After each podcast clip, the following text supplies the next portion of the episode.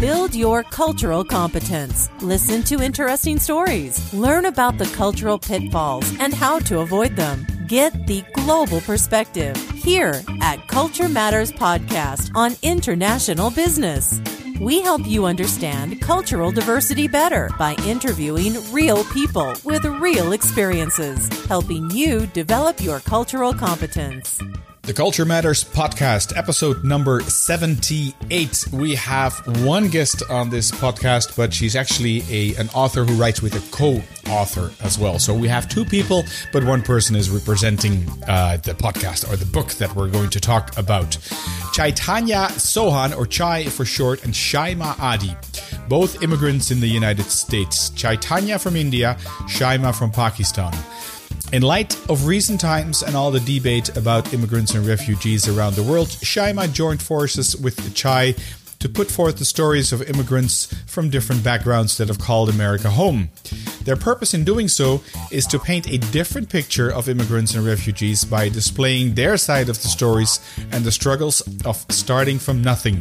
Their book is called America Deconstructed. Let's get right to the interview. It's time for this week's guest at the Culture Matters podcast. Here's your host, Chris Smith. Good morning, Chai. How are you? Good. How are you? I'm very well as well. Um, it's uh, before actually I hit record here, um, and we had a, this little pre-chat that we had, uh, as I do with all the guests on the, on the podcast, and I heard some birds chirping, and it sounds like early morning birds. So, where are you exactly on the world? We are in California. Uh-huh. So, to be precise, we're uh, close to San Francisco. Close to San Francisco. Is that below or above? Because or east? Because west would be difficult. It is, uh, I think, I'm not sure. I'm not very geographically good. I I hear more people suffer from that. They're geographically impaired. They say, right? Yeah. Can you give me a loca- a place, a city? it's Fremont, so it's. Um, That's the south. That's the south Bay. Yeah. Yeah. All right. San Francisco Bay Area, Silicon Valley, that kind of um, uh, area, uh, and it's early morning. You said it's like six thirty or something in the morning. Yeah. All right, excellent, good. All right, if you want to get a glimpse on of the backdrop where Chai is actually sitting, and an early morning glimpse of Fremont, um, uh, which is the South Bay of San Francisco, you can go to culturematters.com/slash YouTube because we're actually videotaping this as well. Great. Okay, now we have you on the on the podcast. Tell us a little bit about yourself, please. Um, where do you come from? Where are you now? Well, that part we know already. And what would you consider your cultural frame of reference? There are a lot of questions, but take your time to answer.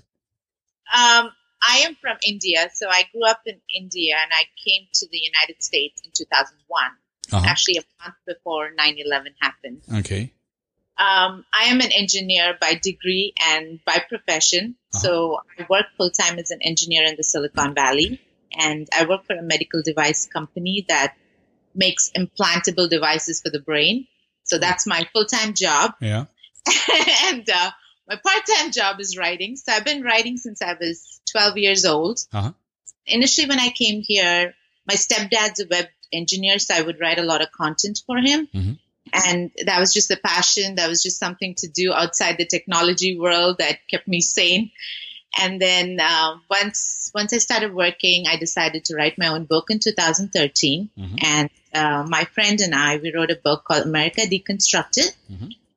which is a short story book about immigrants in America. And um, we interviewed 16 people and wrote their story, which is pretty much they talk about their culture, where they come from, how they came here. Yeah. Um, and I'm from India, so Yeah. Okay. Well, that's uh, that's an interesting backdrop and background already. And so you came to the United States in 2001. yes. Cor- correct? Out from India, that is.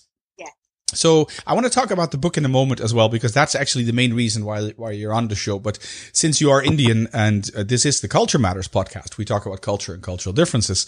I'd like to dig in a little bit deeper uh, in uh, your own experience because. Um, I'm not going to ask how old you are, but you look uh, at least above 18, if I can be so liberal to uh, to guesstimate that.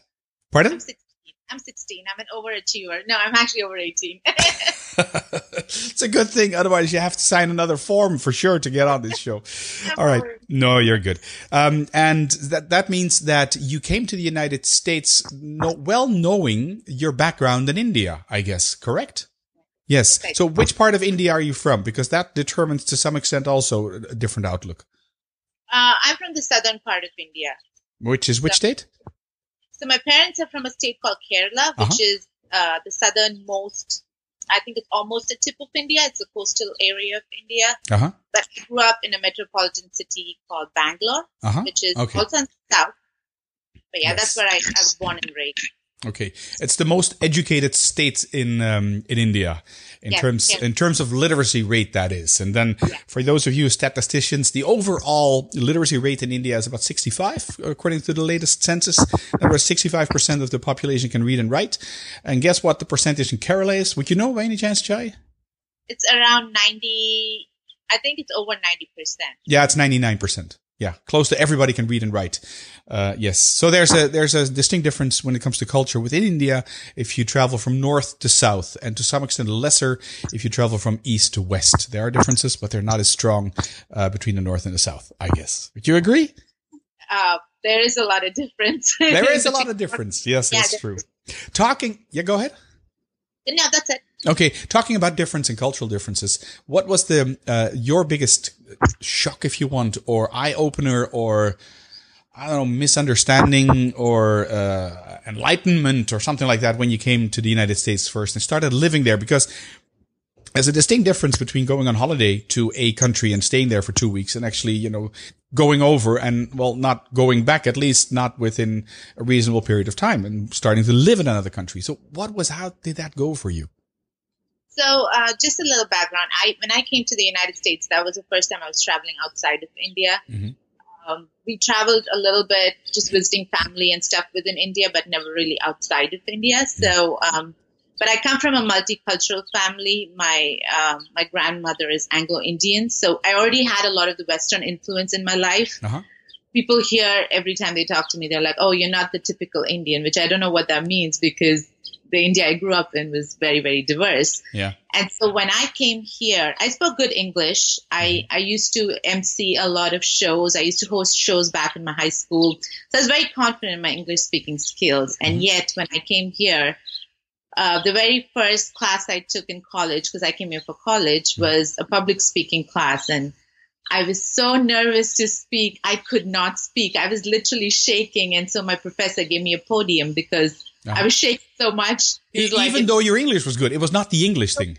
Good. Yeah. And also, I came from an all girls school and I was in a co education. So that was also a very big difference. Yeah. Besides that, I mean, it was everyday things like, you know, walking on the street in America, people greet you. In yeah. India, people don't greet you.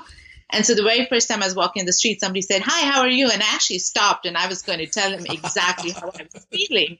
And this guy just walked past me and I'm like, why are you walking? Like, you know, I'm standing right here. Yeah. And I didn't realize that hi, how are you is just a greeting because I what it is. Yeah. You know, and so these were the small, these small things. Like, I mean, I remember my stepdad came here six months before we did, my mom and I.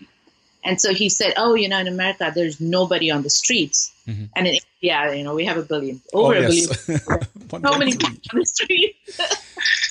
and so for me, that was a big shock because you come here from there to here, and the very first time you walk on the street and you don't see anybody, and you know, it's like, wow, do people not walk here? Uh-huh. You know, we didn't have a car, so we were the possibly the three people walking on the street a lot, you yeah. know, yeah. to get food or whatever. So those were the biggest um, differences initially that I saw. Okay. It got worse once I started going to college because the syllabus was different. Um, you know, understanding different accents was very hard yes. because a lot of Asians here, uh-huh. and Asian um, accents were totally new to me. So uh-huh.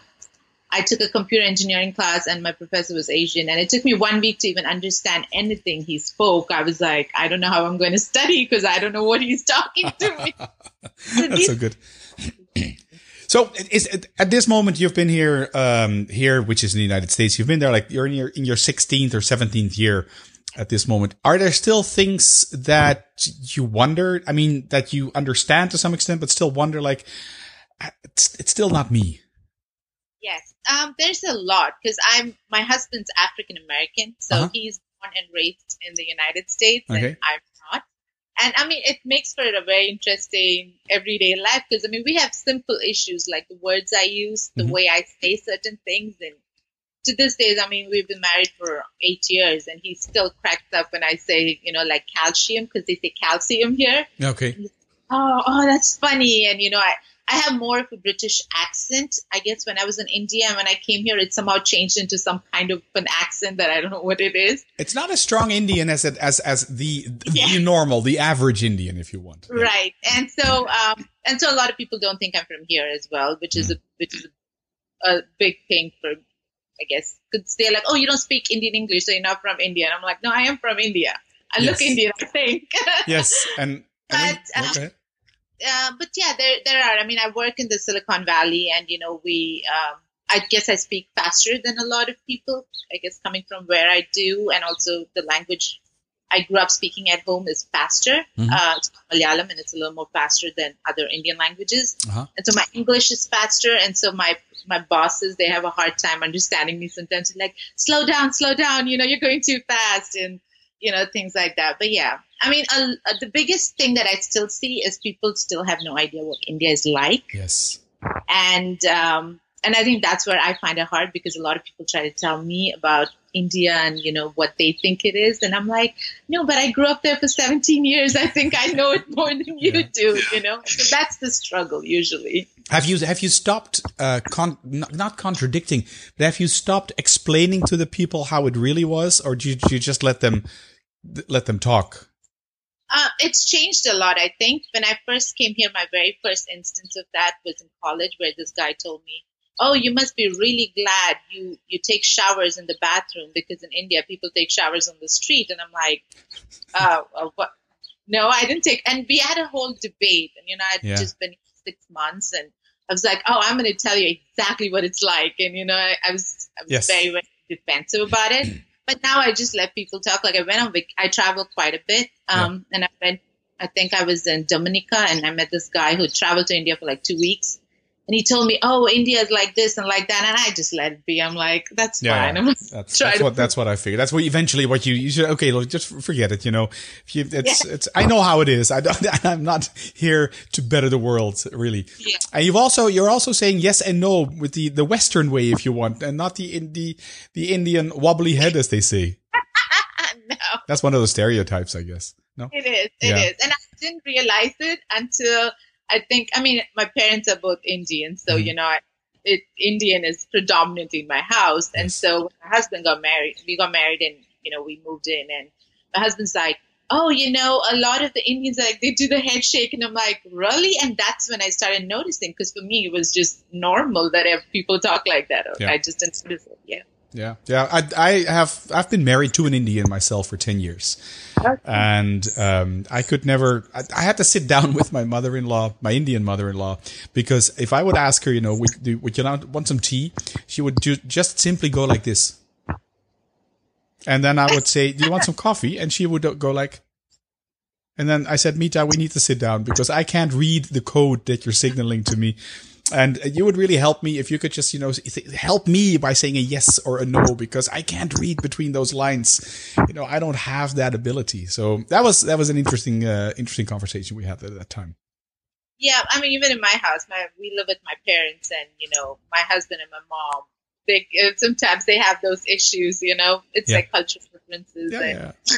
I'm like, you know, because my husband's African American, and generally speaking, you know, they're louder than you know the people in India, or, you know, uh-huh. women are not used to the that high of a volume, I yeah. guess, from men. And so initially, mom was like, "Oh, why is he screaming at me?" I'm like, "No, he's not screaming at you. That's how he talks." And she's like, "Oh, okay." But initially, like, she had no idea. She's like, "Oh, this guy's always screaming at me." so polite. What did I do wrong? Yes. After 16 years of the United States, what do you miss most for, uh, from India or about India? I mean, everything. India is home. It's it's always home because for me, it's a little different. Mm-hmm. Most people come to the United States because there's a lot of planning involved. you know, they take years to to plan their move to the United States. Mm-hmm. For us, it was a little different. My stepdad got transferred from India to here, so we had like six months. So I was already planning to go to college in India, and I had all my plans down, and and then everything changed, and I had to move out here. So the first two years that I was here, I tried to revolt, and I'm I'm not generally a very rebellious person, but I'm like I'm going to try to revolt this so I can go back to India, and my parents are going to get so tired of me and just ship me back, and Yeah. everything's going to be great. But it didn't happen, and they were like, "We know you're just acting out, so just you know sit Yeah. and study." you know, Yeah. it didn't work. I mean, everything. I've gone back twice, Uh-huh. and I see so much difference. But the thing that's always constant is whole Indian culture, which you know, which is um, you know, people being friendly. You know, my friends are there. I grew up with these people, and those things don't change. Yeah. So I mean, everything. Yeah. It's everything. Yeah. Good, good, good, good. Excellent. All right. Well, thanks for this very extensive background. It's it's a it's a it's, it's nice to hear like this as well uh, from the Indian side, and then having 16 years, which is a good chunk of experience um, in the United States as well. So I have a couple of, couple of questions of you for you, um, being an engineer, and then you had a hobby which was writing. Um, and then you guys, which is your co-writer. Uh, I, sorry, I lost her name to be honest. Shaima. Yeah. Her name is Shaima. Yes. Um, she is from Pakistan originally. She's from Afghanistan, and then she moved to Pakistan. Yes. Yeah. Okay. And you decided, okay, let's let's do this hobby. Let's do something with this hobby, and let's write this book. Tell us a little bit about about what the, what the book is. You mentioned it briefly, but just do it, run it by us again, please. Um, it's called America Deconstructed. And so initially, um, Shaima and I are friends from college. So we both are engineers. We met in engineering You have to speak a little bit closer to the to the microphone, please. Um, and uh, Shaima and I are both engineers, and we met in college, and we were best friends, and we would talk about our everyday, about people. I mean, uh, you know, people having all these preconceived notions about our culture. Uh-huh. Something as simple as she would go to, uh, she would tell me that, oh, you know, I go to get coffee, and I never say my name is Shaima because people can't say it or spell it out, and so I say my name is Sally. And so, you know, and my name is Chaitanya, and I, uh, in college, I was called Shitanya by my professor because he couldn't say my name. Yeah. And so it's like, okay, this is it. I'm gonna. So I, I'm not changed my name, but anytime I people ask me what's your name, I say, hey, my name is Chaitanya, but you can call me Chai, you know, so it's easier. And so we would talk about these funny instances that happened to us, and uh, that's how the book happened. The book is a short story collection. We interviewed 16 people, uh, two of us being me and her Yeah. and uh, 14 other people people from afghanistan there's people from philippines kosovo one lady from britain um, all these people moved to the united states and we've told their story. And we've focused more on the human side of immigration which is uh, you know the situations that arise from cultural differences. I mean british lady molly she told us about how she didn't know how to turn on a washer and dryer in the United States because it was so different from how it was back home. And her American husband would teach her how to do it, and she would get so mad at him because she's like, "I know how to turn this on, but I just can't figure this thing out here." Right. you know, and things like that, and as well as having a British accent, and and so uh, that's where the book happened, and it's 16 short stories about people who immigrated here, and um, and how they came here, what are some of the funny things that happened to them. We've, it's been very free flowing, sort of like this podcast. Right. Um, we didn't give them questions ahead of time. We just sat down. We started with where are you from, and you know, we just went along and hopefully ended on a positive note. But every question, I mean, every story answers a question of which is home, pretty much. Okay. Yeah. Um, and, and, Sorry, no, go ahead. no, that's it. Okay, that's it. Um, why this topic? What? Why not write your own story or or that of Shaima? uh, we decided to we wanted a diverse we want a diverse approach to the stories and we thought um, this way we could we could get a lot more you know a lot more content a lot more fun stuff because i mean our lives are just this much you know we when we started writing the story we didn't know where we were going as mm-hmm. far as i wrote mine and then she i interviewed her and we wrote hers and you know it was it was very similar because we both came here around the same time. We're both engineers we're both girls you know. A lot of it was very similar except for the way she came here and i came here. That was the only different mm-hmm. aspect of it. But then we interviewed this guy Nasir who'd actually escaped the Taliban, and you know, as a nine-year-old, escaped the Taliban and moved to Dubai, and he was selling eggs and potatoes in a schoolyard and we're talking about a guy who's like in his early 30s and you know is close to our age and we're like wow okay i never sold anything in my life you know yeah. and so having started interviewing people we got a lot more interesting content okay i think we wouldn't have gotten if it was just my story and hers because right. me you know yeah. never really had to struggle a lot to do anything here Okay, fair enough. How, how, did you find the people? Were they just did you, did you, were you specifically looking for? I want somebody from the UK. I want somebody from well India, Pakistan, or uh, Afghanistan. You at this moment. How did you do that? That's interesting. We had a lot of she being Afghan. She knew a lot of Afghans. Mm-hmm. I knew quite a bit of Indians. Um, some of the people I interviewed are people at my work that um, you know that came from like there was a lady from China, one person from Philippines.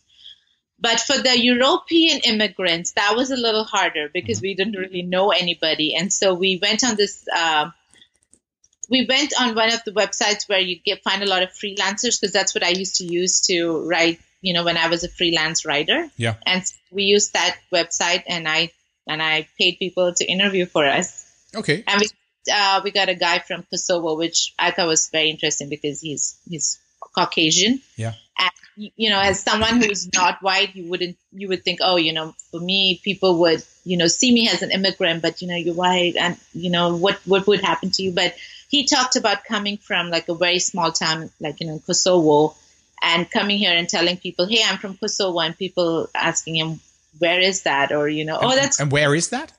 It's near Albania. Okay. So he called himself an Albanian now. Kosovo, because, you're talking about. Yeah. Yes but uh, when he came here, he would like, oh, I'm from Kosovo, and you know, people are like, oh, cool, where is that? And yeah. you know, okay, I people don't even know where I'm from, so we got that. You know, we got people like that. Okay, and and what what is? I mean, other than possibly an economical, uh, um, like making profit with a book like that, what other goal did you have in mind? Objective did you have in mind? You two together. We didn't. I mean, when I started, like this is an idea that I pitched to to Shaima because you know we've been thinking about doing something together, and you know writing was something that I I know that I can write, yeah. and I think I had the confidence to pitch the idea and say, hey, you know what, uh, we can we can do this uh-huh. a lot more than something else. Uh, when we started it, and even now, I don't think we really we're not looking for the profits. Yes, we want our book to do good. We want it to be a bestseller, so this so people can read these stories more so than you know the profits that come out of it. Um, because I think in today, especially in today's America, where you know immigrants are, you know, they're we're, we're going through our own issues as far as a travel ban and you know immigrants being targeted, and I think this this book kind of shows them in a more positive light versus mm-hmm. a, a legal and illegal, a visa stamp. Do you not have one? You know, it's more about people and how they came here and yeah. the culture they bring. And I think when I started this book, the biggest thing that I wanted people to know is every country is not as poor as CNN or BBC makes it seem. Yes. You know, you know, there's a good and a bad everywhere. Yeah. But I think, and I and I think the reason why I wanted to write this book was also because of that, because I dealt with a lot of this when I was here for 16 years, like people not knowing where India is, or oh, you know, like what do you, what do you guys eat in India? And I'm like, uh, food, you know, things like that. And I mean, it's funny because my husband, um, he's born and raised here, and yeah. you know they're in the Bay Area. They've been here forever, and yet I got married to him. And he told his dad, Hey, I'm marrying this girl who's from India. He said, Oh, you're getting married to a Native American. He's like, No, I'm getting married to a girl from India, India. India, India, like, yes. Two years. I mean, they didn't know what I ate. They like they were like, Oh, you eat curry. And I'm like, But curry is not a dish, you know, like no. things like this. And so I think a lot of this book came from my experiences living in America and having to tell people curry is not a dish or, you know, I mean, just because I, you know, I don't speak Indian English doesn't mean I couldn't have been born in India or, you know, yeah, yeah. That. yeah. Yeah, it's okay. Well, that that's that's good. It's um that's interesting to, to hear about the, the the reasons why you write this this book. And um, question, another question popped up. Have you heard of the series "The Chicken Soup for the Soul"? Have you heard that's? I have. I've never watched it. Okay, well, it's it's just a it's just an idea. Maybe I should pitch it to you privately rather than doing this on the podcast. But it's a, it's a it is a collection of stories as well, um, and it's it's worth checking out uh, either online or in a real bookstore to flip through it. And they're real real people um, telling real stories, but they don't have the specific angle that you have in terms of immigrants. And and I think indeed at this moment. Um, I mean, it's very actual. It's it's uh, even with I mean, typically with the with the uh, uh, if you still if I want to say the political situation that the United States is in currently, you know, the polarization going on, um, etc. It might be a very uh, very factual or, or topical issue to um, to talk about. So I can see a, a number of part two and part three books already uh, in my mind. I have, I can see that sort of in a way developing. Yeah, well, think about it. Anyways, um, so the the other question that I was thinking about in in uh, preparing and reading through uh, the Facebook page that you have for this book, which is called the American Dream. No, America. Goodness, no. Help me out because I wrote something totally totally different. America deconstructed. deconstructed. There we I'll tell you how that came along. Yeah, yeah, yeah. Time? Yeah, yeah, go. Of course, of course. Okay. And so I used to watch this show called Chopped, which is a cooking show. Uh-huh. And, um, you know, it's pretty much uh, chefs, they give them a basket of ingredients and they got to make something out of it. And so a lot of people make a Napoleon deconstructed Napoleon the dessert and, you know, they deconstruct it. And so when we're looking at this book, I'm like, you know what, let's do America deconstructed. It totally came from that show because yep. I'm like, we're just deconstructing layers of America. Well, yeah. It's an excellent, excellent title because one of the, I, I indeed uh, had the question. It, it's reading it right now. Explain the title of your book, America Deconstructed. So there you go. You just, you just um, mind read that. I can tick that questions off. I don't, don't have that many questions prepared, but I do have another question prepared for you, which is therefore I, I was confused with the title. Um, American Dream. There, there is a somebody who is currently in the White House who said the American Dream is dead.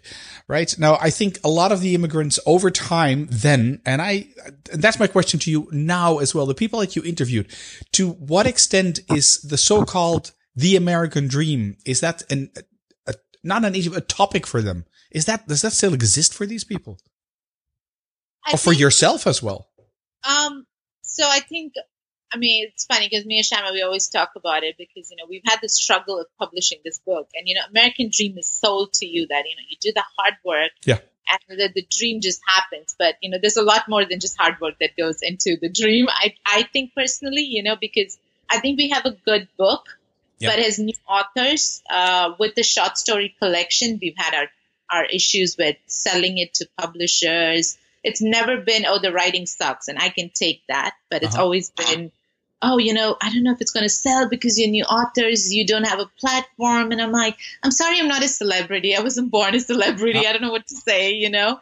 So I think the American dream exists, but I think it, it what we don't hear is there's a lot of hard work.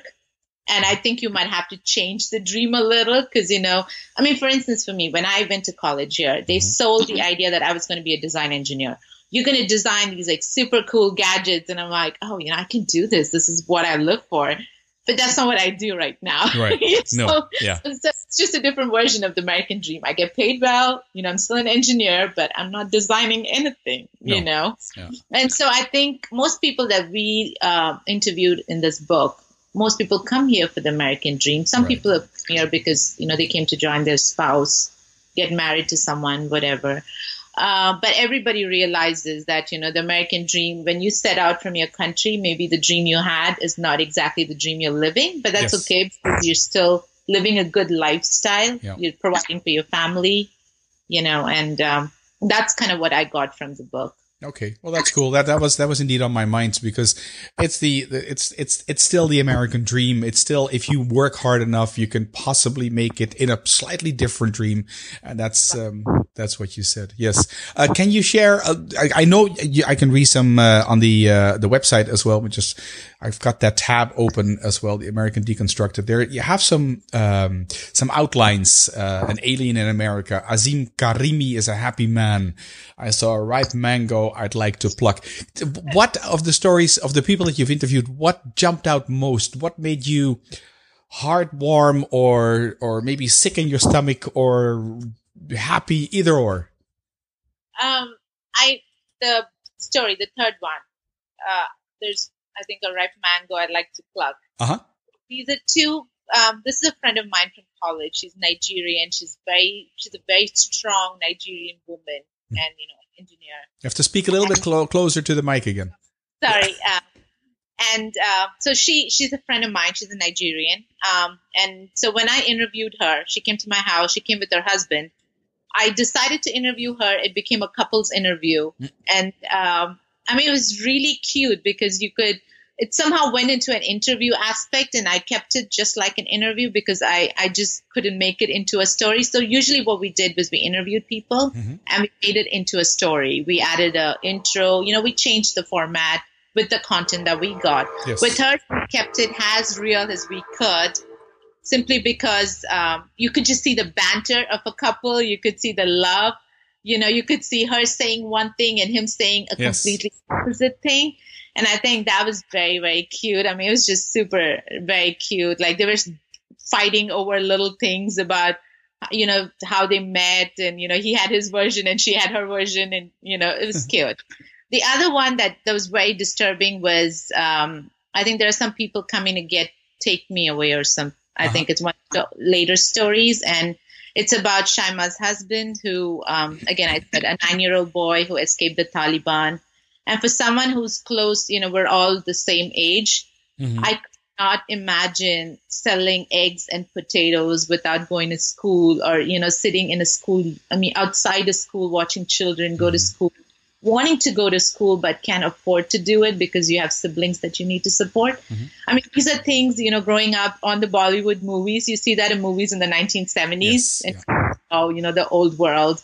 And then, you know, you see someone your age doing exactly the same thing in the late 90s, you know, and you're like, wow, you know, that that was very disturbing. At the same time, you see the resilience of a little boy Mhm. to just speak it, which is which was great. Yeah. And the other um, few stories that that I mean, I think that I a lot of people talked about loss, you know, loss of a loved one back home and not being able to go back because of the flight. Yeah. How long is this? Like going back to Asia, you know, and those things. I mean, you know, I have old grandparents in India, and I think for me that that connected on a different level because even though I mean, thank God they're still alive, but you know, when something were to happen, I'm like, you know, yeah, by the time I get there, I probably will never get to see them, you know. So these were the, I think that was the connection. I Yeah. think for me. Okay. Good stuff. Excellent. Excellent. Um, um, closing towards the uh, the end of the interview, um, I have two questions, no, three questions left for you. Your book is crowdfunded, right? At this moment, at least that's uh, that's a way to um, uh, to actually get this book published. Can you tell us a little bit more about that? How, why did you choose for that, and it's uh, just the, the the process around it?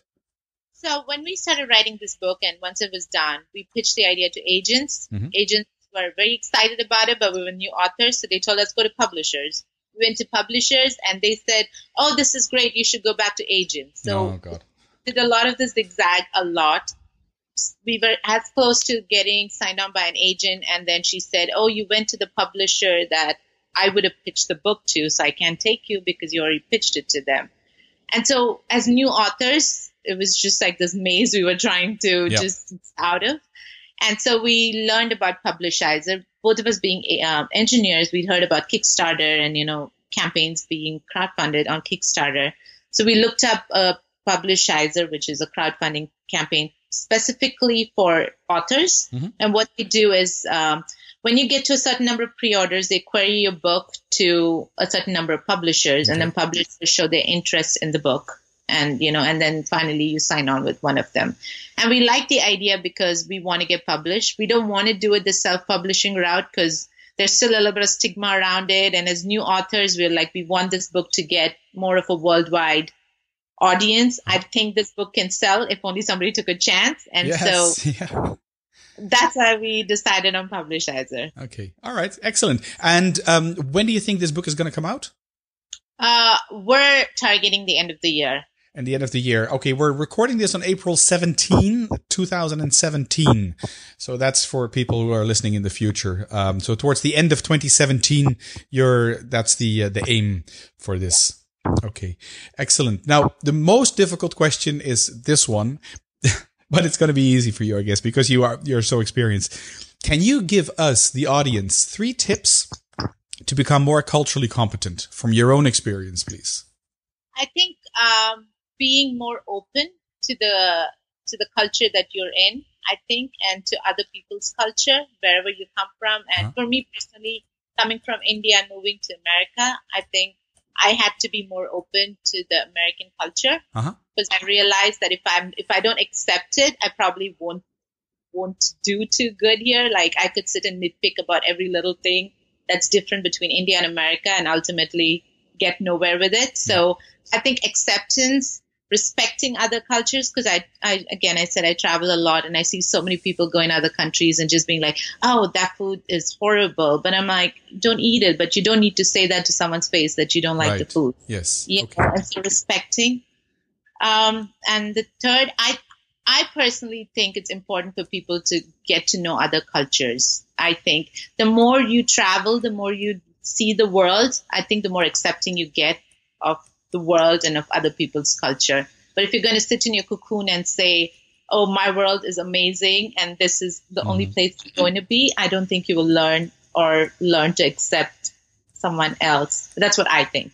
And and uh, what if you if you're not really in the ability to travel a lot or at all even?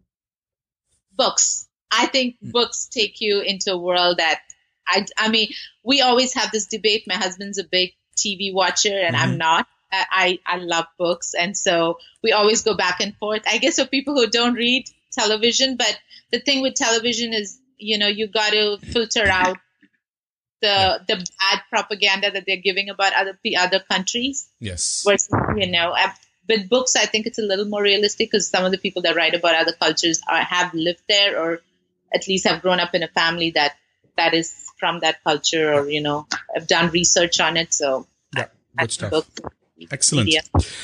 Um, Chai, last question, the very easiest one. If people want to support your book, um, or if they want to get your book, how can they do that? What should they do? And then finally, how can they get in touch with you if they want to?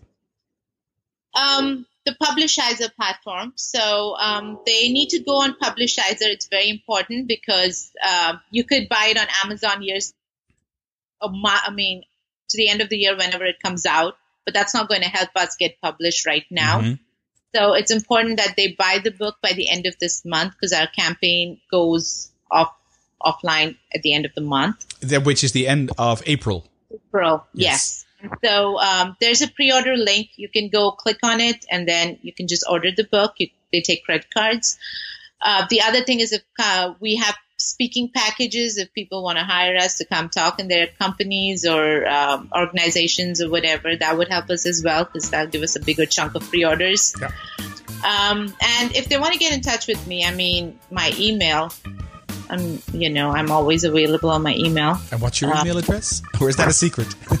yes, it's C Sohan. So C S O H A N at gmail.com. Got it. That's going to be in the show notes as well. Culturematters.com slash, uh, click the podcast tab because it has another URL there. Uh, it's episode number 78, 78, and do get this book. It's um, it's one of the one of the things I really believe in, and I think it has a, a sequel in it as well. You can you can build on this idea. I truly believe this because the United States is so much built on immigrants, you know, and it, it's uh, there's no reason to believe that it won't be in the future. So no, excellent, excellent idea. Um, this is going to be uh, on the website, of course, uh, on social media, and no doubt you're going to promote this yourself. I hope.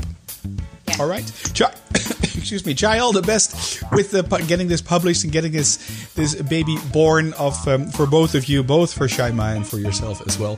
Uh, all the best, and I'm pretty sure we'll bump into each other in the future. Take care. Bye bye.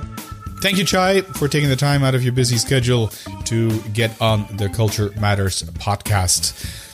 Um, what else do I need to say about this podcast? Of course, that if you do like what I'm doing here, then I would really appreciate if you would, could do me a favor and go to iTunes and leave a um, high as possible review. Of course, in the iTunes store, possibly on Stitcher as well. The more, the better, of course. The other thing that I want to point out to you is that recently, um, I've delivered an app to the uh, both the iTunes and the uh, Google Play Store. And if you're interested in checking out what that is, you can go to culturematters.com/app culturematters.com slash app or go to either Google Play Store and search for Culture Matters. The same in iTunes as well. Well, that's it for this 78th episode of the Culture Matters podcast, also available on YouTube by going to culturematters.com slash YouTube. Everything plugged, everything done, nothing more to say. I'll see you in two weeks. Take care. Bye bye. That's it for this episode. The Culture Matters Podcast, helping you understand cultural diversity better by interviewing real people with real experiences.